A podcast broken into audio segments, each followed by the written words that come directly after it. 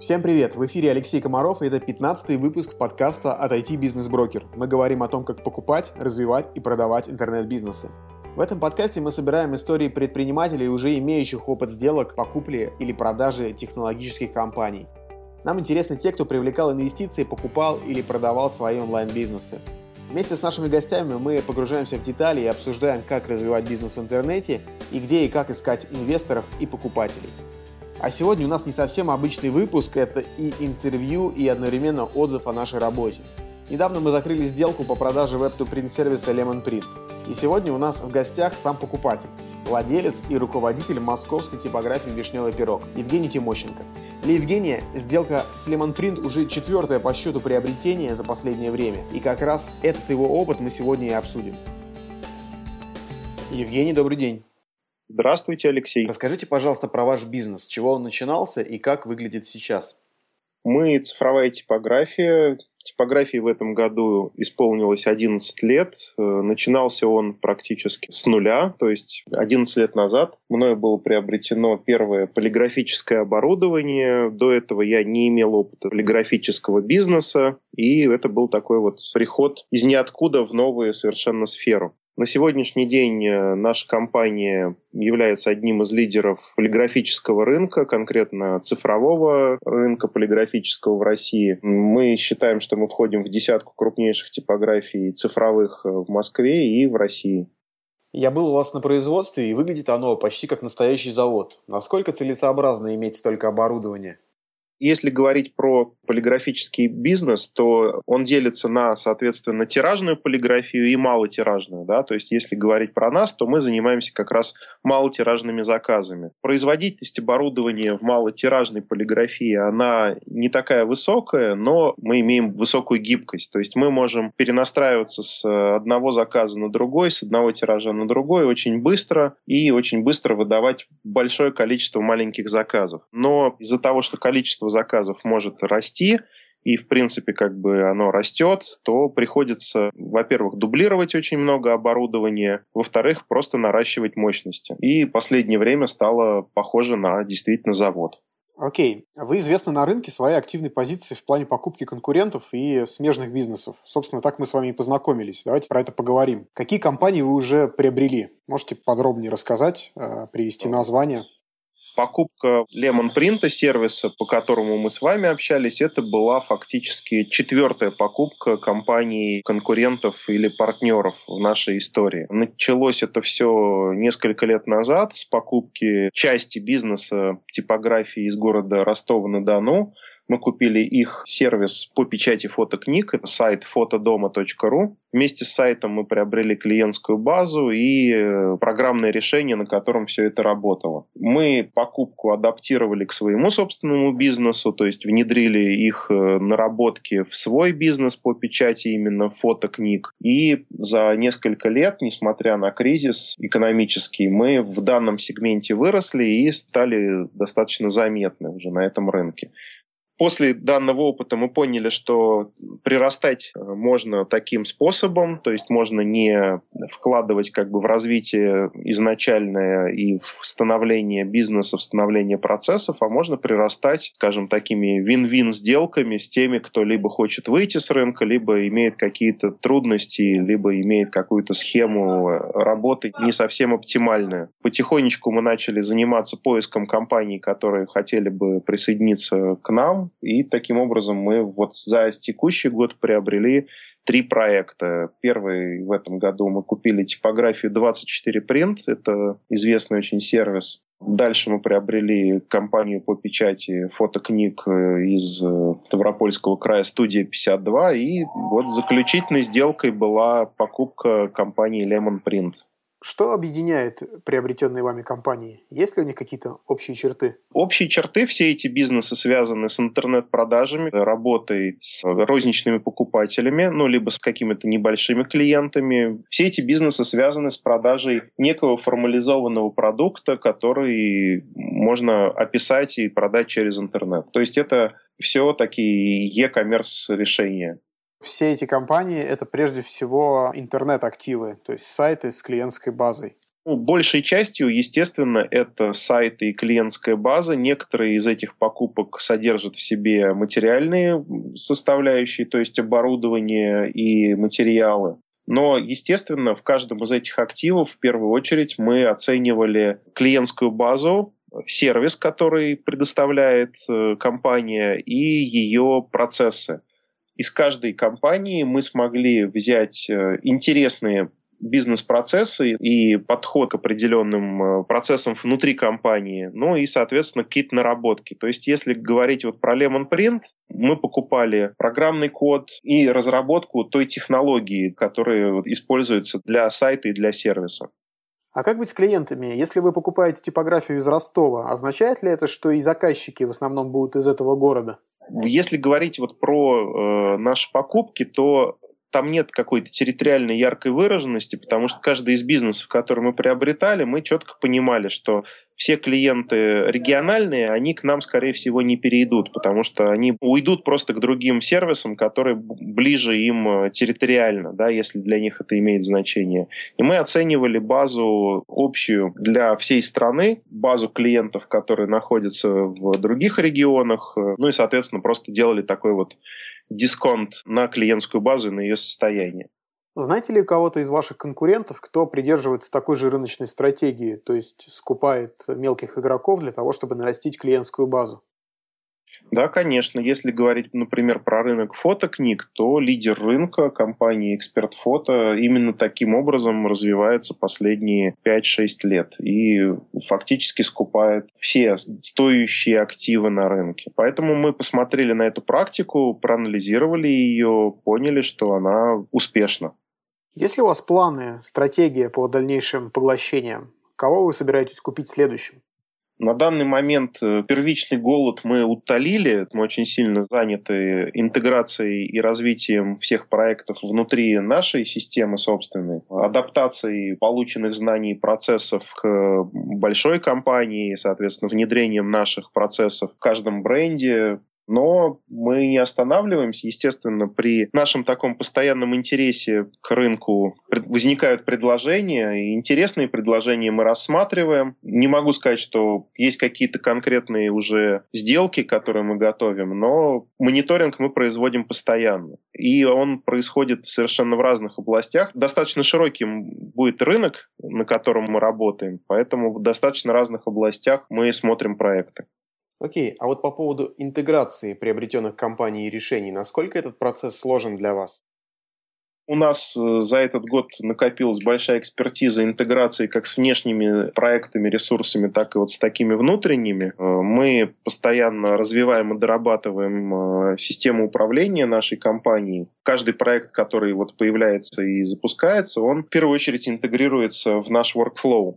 Если говорить про полиграфический бизнес, то это очень большой объем информации графической, которая поступает при заказе клиентам любой продукции. Соответственно, всю эту информацию нужно впитать, обработать, э, подготовить к печати, отпечатать и дальше доставить в готовом виде. У нас есть отработанный какой-то workflow, который мы, естественно, совершенствуем, но каждый проект, он требует построения определенной цепочки, то есть нам нужно э, создать и технологически как бы перепроверить все продукты, которые мы можем произвести и заказать, отработать все материалы, которые используются и технологии, ну и дальше все это запустить запустить как некие стандартные вещи внутри нашей системы.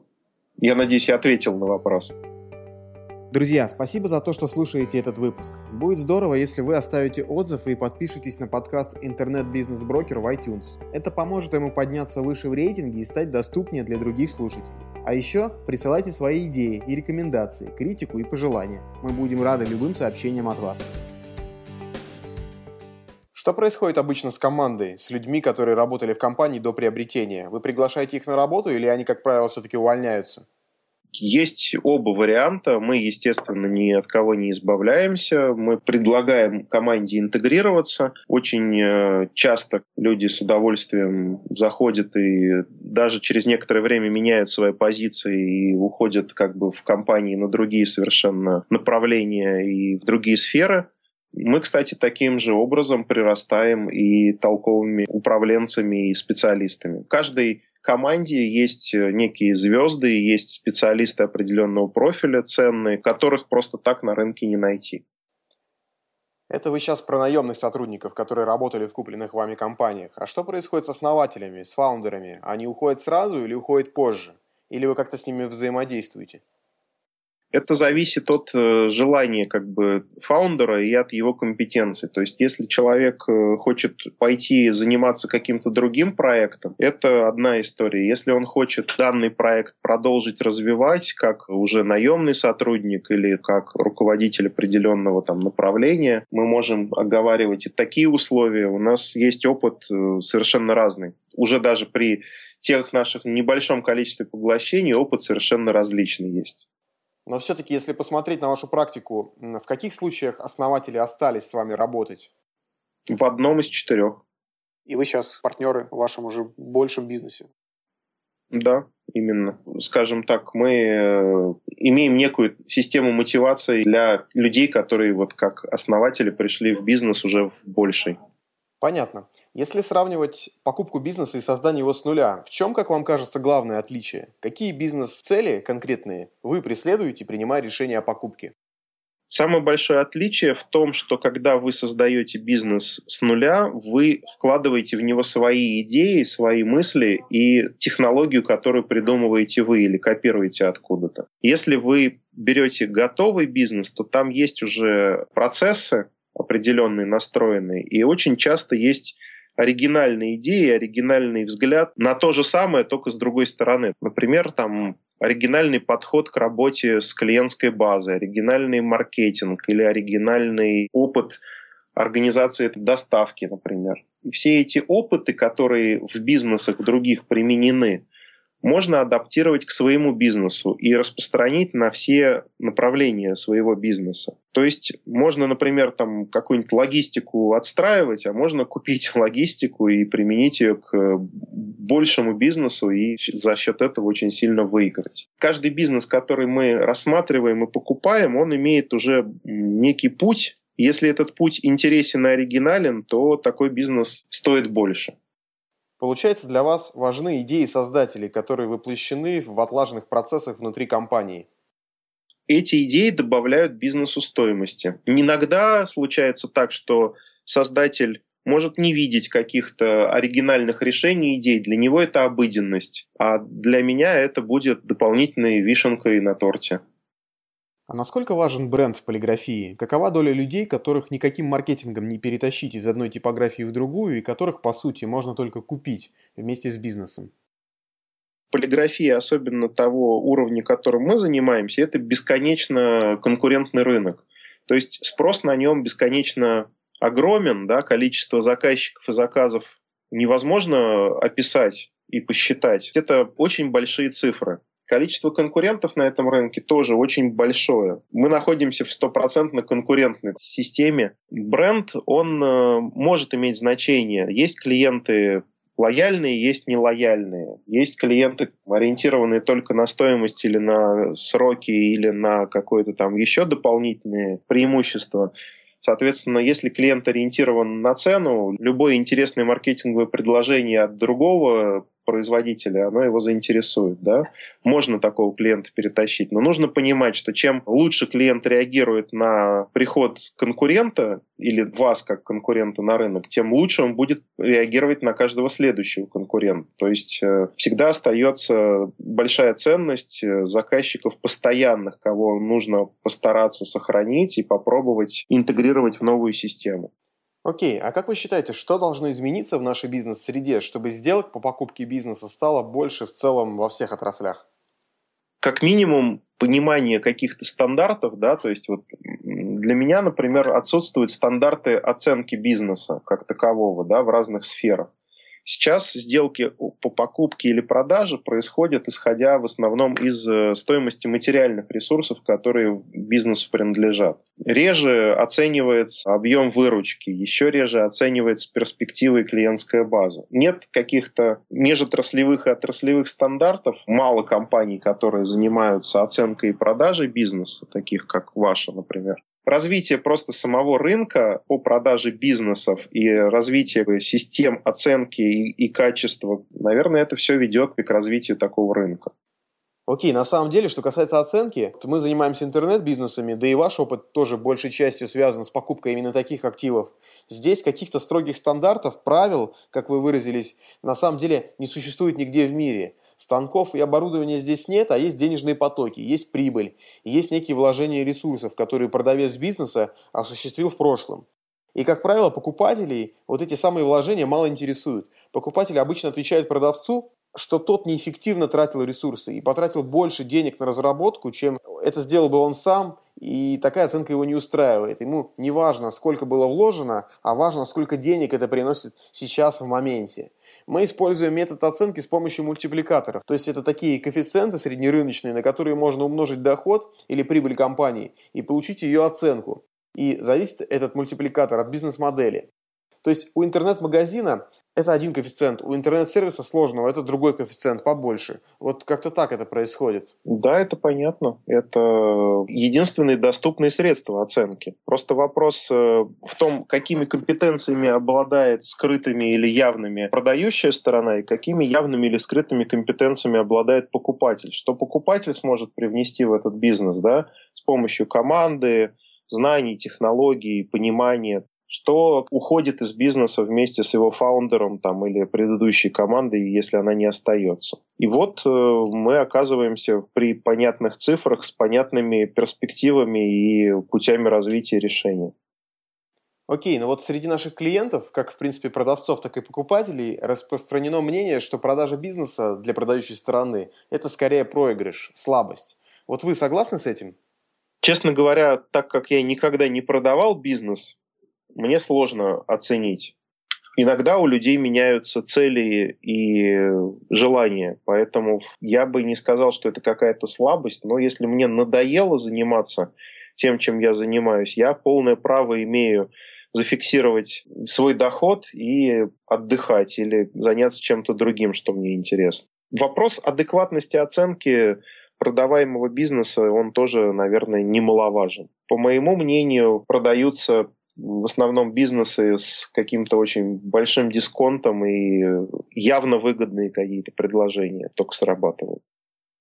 Да, меня больше интересуют в этом смысле такие психологические причины, связанные с менталитетом. Например, у нас в брокере одно из самых распространенных возражений, которые мы от покупателей, от инвесторов получаем, это что-то вроде, если бизнес такой выгодный, прибыльный и перспективный, то зачем его продают? Наверное, тут что-то не так очень понятное и четкое возражение, да, но если этот бизнес, например, составляет одну двадцатую часть дохода продавца, а занимает 20% времени, для продающей стороны это пятая нога, то есть его нужно либо продать, либо бросить вообще. Согласны?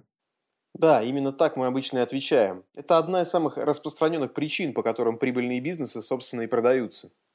Э, вторая причина, наверное, это скрытые возможности или скрытые недостатки. Например, бизнес может быть в текущем моменте как бы неприбыльным, но за счет применения каких-то дополнительных технологий, небольших вливаний и изменения процессов его можно превратить в прибыльный. Да? Если он может быть масштабируем, то это тоже дополнительное преимущество. Когда есть технология, ее можно распространить либо на другие сферы, либо на другие регионы, масштабировать его, и это интересно, тоже может сработать.